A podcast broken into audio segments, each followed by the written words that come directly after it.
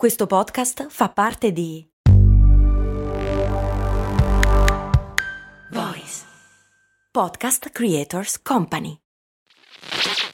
Ciao, sono Max Corona e prima di dedicare tutta la mia vita a raccontare le storie di tre marchi più famosi, volevo avere un fast food. Un fast food di zuppe per la precisione. Sì, sì, hai capito bene, un posto proprio come un vero e proprio fast food di hamburger, ma al posto dei panini vellutate e minestre. Avevo trovato anche un nome, So Up. Purtroppo non ho mai dato una vera occasione a questa idea. All'epoca lavoravo, dovevo pagare l'affitto, sapete, lasciare tutto per lanciare una startup mi sembrava un rischio troppo grande. Ed è un vero peccato che all'epoca non ci fosse un progetto come lo Startup Builder di Startup Gigs, che supporta anche questo ascolto. È un percorso pratico, concreto e flessibile che ti dà tutti gli strumenti per poter credere nella tua idea aumentando così la probabilità di successo, e che in 14 edizioni ha già incubato oltre 1000 progetti, supportato oltre 2000 persone e aiutato loro a raccogliere oltre 9 milioni di euro di finanziamento. Non è necessario lasciare il proprio lavoro e fare un salto nel vuoto per dar voce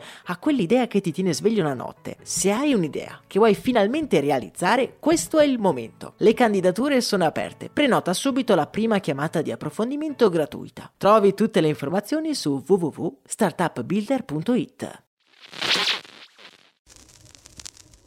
Max Corona, che sarei io, presenta Storie di Brand, un entusiasmante viaggio back in the future alla scoperta delle storie che si nascondono dietro i marchi più famosi.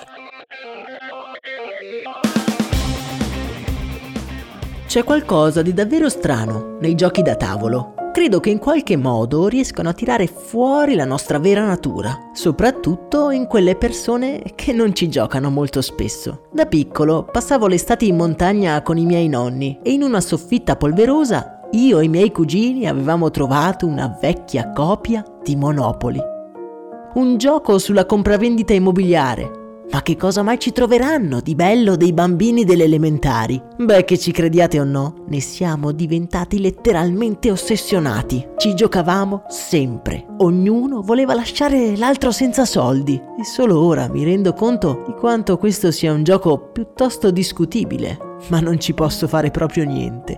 Ogni Natale provo costantemente ad organizzare un torneo con i parenti. Fare affari ha semplicemente un fascino irresistibile e sono convinto che anche per molti di voi è così. Oggi cominceremo un viaggio che durerà più episodi alla scoperta proprio di questo pezzo di storia. Brand senza scrupoli e personaggi leggendari si alterneranno in una trama dagli insoliti risvolti. Vi va di venire con me alla scoperta della storia che si nasconde dietro Vicolo Stretto e Parco della Vittoria?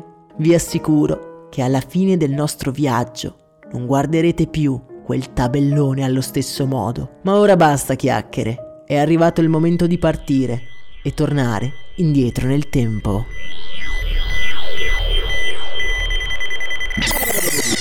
Vigilia di Natale del 1931. Filadelfia, Stati Uniti. Uh, che freddo! Le strade sono deserte e immerse nell'oscurità. I lampioni sono spenti, flebili luci provengono da alcune case dell'isolato. È inverno e l'aria calda che esce dalle nostre bocche si ferma a mezz'aria come indecisa dall'immobilità della scena.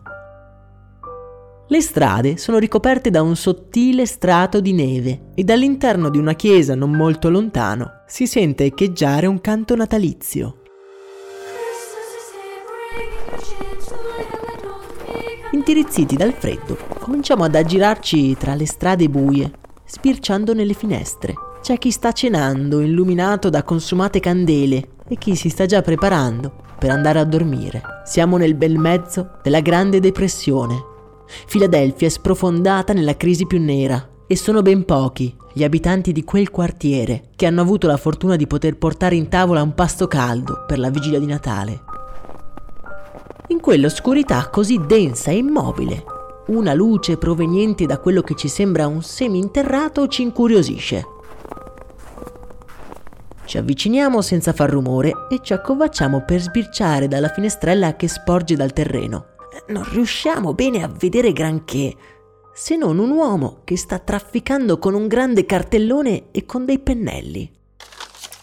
Sta dipingendo quello che ci sembra essere un tabellone rettangolare. Ci sono su delle caselle. Il tale si è avvicinato al nostro punto di osservazione tanto che riusciamo a vedere i suoi occhi marroni dai quali scorgiamo quella speranza che spesso abbiamo visto nei nostri viaggi nel tempo, talmente intensa da sfociare quasi nella disperazione. Quell'uomo che sta appendendo quei cartoni dipinti è Charles Darrow e quello che ha appena messo ad asciugare è il protagonista del nostro viaggio, un tabellone sul quale si intrecceranno molte vite apparentemente indipendenti l'una dall'altra.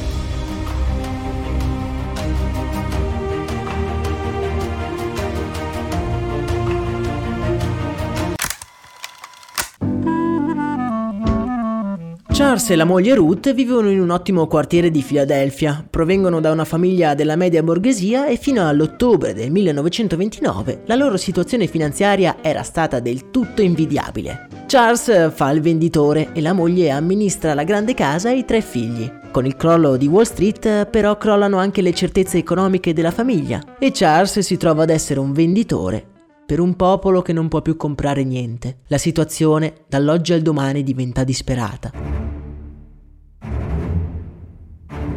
A Filadelfia le persone muoiono di fame. Charles non può più comprare il latte per i suoi bambini e sembrano ormai lontani i giorni in cui andavano a sdraiarsi sulle spiagge di Atlantic City, giocando con la sabbia e rilassandosi negli hotel della città. Ma cosa sta facendo Charles in quella cantina? Che cos'è che sta dipingendo? Per rispondere dobbiamo tornare indietro di qualche giorno.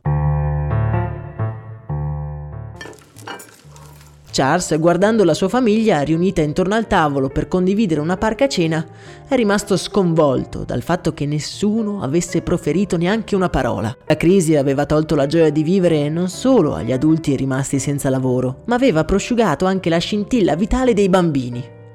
E questo non era assolutamente accettabile. Tormentato dagli occhi tristi dei suoi bambini, Charles non riesce a dormire e quella sera si rifugia proprio in quel garage con un'unica missione in testa, far ritornare il sorriso alla sua famiglia. Vuole tornare ai momenti felici di Atlantic City, a quel periodo spensierato in cui c'erano soldi per una cena al ristorante, in cui ci si divertiva e si guardava il futuro con speranza. E l'unico modo possibile era evadere da quella prigione della realtà e rifugiarsi in un altro mondo. E per farlo lui ha bisogno di un mezzo, una missione divertente con cui accendere di nuovo la scintilla della vita. Ecco che cosa sta dipingendo Charles su quella carta cerata. Un percorso di redenzione e di fuga dalla realtà, in cui c'è la possibilità di tornare ad essere ricchi come una volta. E sullo sfondo le vie di quella città che tutta la famiglia associava alla felicità. Atlantic City.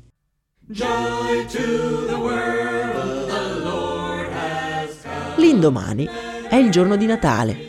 Esausto dopo sere di duro lavoro, Charles riunisce la famiglia a tavola con una grande sorpresa. Un gioco nuovo, che è più di un passatempo.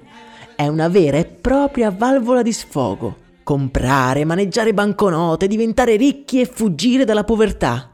È un sogno. O meglio, è un gioco. È il gioco che Charles deciderà di chiamare Monopoly che incredibilmente fabbricia nei cuori stanchi dei suoi cari. Adulti e piccini si divertono a sfidare i fratelli e gli amici del vicinato. Charles in quel periodo è in quella situazione economica in cui non vorremmo mai trovarci. È senza lavoro e disperato, guarda qualsiasi cosa sperando di trovare un disperato appiglio per risollevarsi. Quel gioco gli sembra essere promettente. Poteva essere proprio lui a salvare la sua famiglia. Con quel pensiero in testa chiede ad un vicino di casa fumettista di creare una grafica accattivante e comincia a vendere il gioco a tutti quegli amici che aveva invitato a cena per una partita. Monopoly è un successo nel vicinato e rinvigorito dalla speranza, Charles spedisce il gioco a due aziende che in quegli anni si stanno contendendo lo scettro di re dei giochi, la Milton Bradley e la famigerata Parker Brothers. Un Charles quasi tremante quando qualche giorno dopo riceve le lettere di risposta delle due aziende e deve addirittura chiedere alla moglie di aprire le buste. Siamo spiacenti, ma il suo gioco non ci interessa. Leggendo queste parole, Charles sprofonda sulla poltrona impolverata.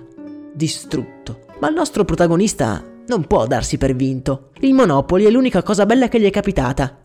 È l'unica con la quale ha visto riaccendersi la luce della speranza negli occhi dei suoi figli. Non può arrendersi. Comincia a viaggiare a proporre il suo gioco direttamente ai negozianti e piano piano il Monopoli comincia ad acquisire consensi. Contemporaneamente a tutto questo, la moglie di un grosso industriale del Massachusetts trova il gioco di Charles in un negozio e lo porta a casa con la speranza di poter giocare con le amiche. Arrivata però il marito prende la scatola con interesse. È il 1935 e quello che ha preso in mano il Monopoly è Robert Barton, capo supremo della Parker Brothers, l'azienda che un paio di anni prima aveva rifiutato il gioco di Charles. La Parker Brothers ha rifiutato il gioco anni prima perché lo aveva ritenuto troppo lungo e riteneva la tematica, il mercato immobiliare, troppo delicata per l'epoca. Si pensava infatti che le persone, avendo appena perso tutto, non avessero primo i soldi per inutili futilità come i giochi da tavolo e a maggior ragione per un gioco che rimarcava le cause della loro disfatta economica. Però evidentemente il Monopoly piaceva, a quanto pare dava un sentimento di fuga dalla realtà. Oltretutto in quegli anni la Parker Brothers è in crisi e decide quindi di puntare su questo nuovo gioco arrivando ad offrire un buon contratto a Charles, la cui situazione economica non era certo migliorata negli ultimi anni. Ed è così che nel tardo 1935 la Parker Brothers mette in vendita per la prima volta il gioco del Monopoly, brevettandolo e garantendosi un incredibile guadagno dalle vendite vendite. Charles diventa il suo primo grande promotore e le royalties delle vendite gli permettono di vivere una vita agiata, nella quale le difficoltà della Grande Depressione non sono altro che un lontano e doloroso ricordo. La sua storia è l'emblema del sogno americano. Un uomo comune che dopo aver perso tutto ottiene il successo meritato. È inutile. Tutti noi ci sentiamo un po' come Charles, uno che non ha mai mollato, che ha saputo rialzarsi facendo affidamento solo sulle proprie forze. È una vicenda talmente bella e potente che la Parker Brothers la utilizzerà come storia promozionale stampandola su di un cartoncino e inserendola in ogni scatola di Monopoli venduta dal 1935 in poi. Milioni di famiglie a Natale apriranno la loro scatola e stampata con un carattere elegante ci sarà la storia di Charles e della sua avventura. Un disperato inventore che per salvare il Natale per far tornare il sorriso ai propri figli crea il gioco più famoso del mondo. È una bella storia, non è vero? Quasi troppo bella per essere vera.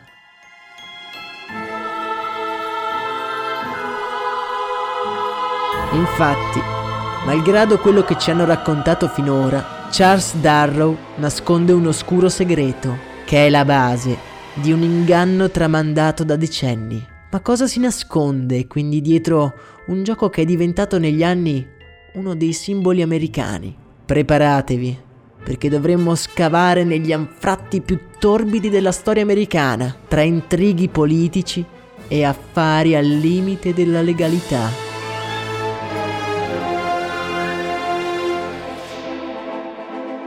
Ma non corriamo troppo, noi abbiamo un viaggio da fare. Nella prossima puntata. La nostra macchina del tempo ci ha trasportato in una grande piazza. L'aria è immobile, ma in lontananza vediamo un corteo che si sta avvicinando. Davanti a tutti c'è un uomo con sopra le spalle una bambina. Ma dove sta andando tutta quella gente? E perché? Hanno un'espressione così arrabbiata.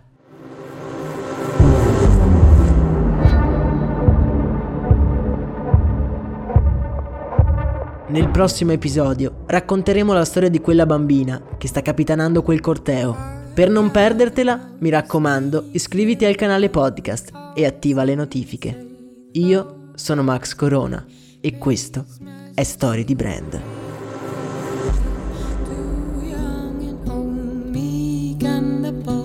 Ding dong, ding dong, that is the song we